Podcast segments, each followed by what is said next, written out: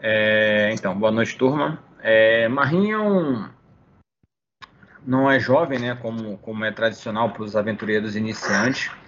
Ele já é um, um ferreiro bem experimentado e, e, sua vida ela, ela sofre uma, uma grande reviravolta através de uma tragédia, né? Enquanto auxiliar de ferraria, o, o, o superior dele, né, o dono da, da loja Metais da, das Colinas de Ferro, se envolve numa trama com criminosos que, resumidamente, desemboca no sequestro da esposa e do filho de Marim. É, desamparado, desiludido e completamente perdido no mundo, é, o Ferreira é resgatado por um antigo cliente da loja Metais, das Colinas de Ferro, e, e com esse resgate acaba encadeando no treinamento de Marim enquanto sacerdote de Corde.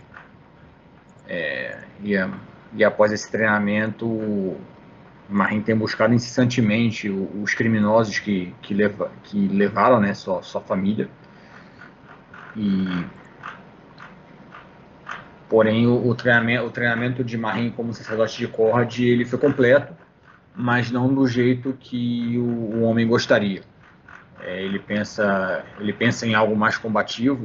O, o, o sacerdote que o, que o treinou era um, um, sacerdote clausurado, então não, não era com viés de combate. E Marim ele, ele quer algo combativo, ele precisa de algo combativo para para levar justiça e libertação para seus parentes. Então ele já teve entreveros com, com aquele que o treinou, Galvin Dodge, e, e agora tem buscado um, um, outro caminho dentro ainda da, da, da fé de Cord. E isso levou ele até justamente Colina da Fenda, que é onde estamos agora. Muito bem.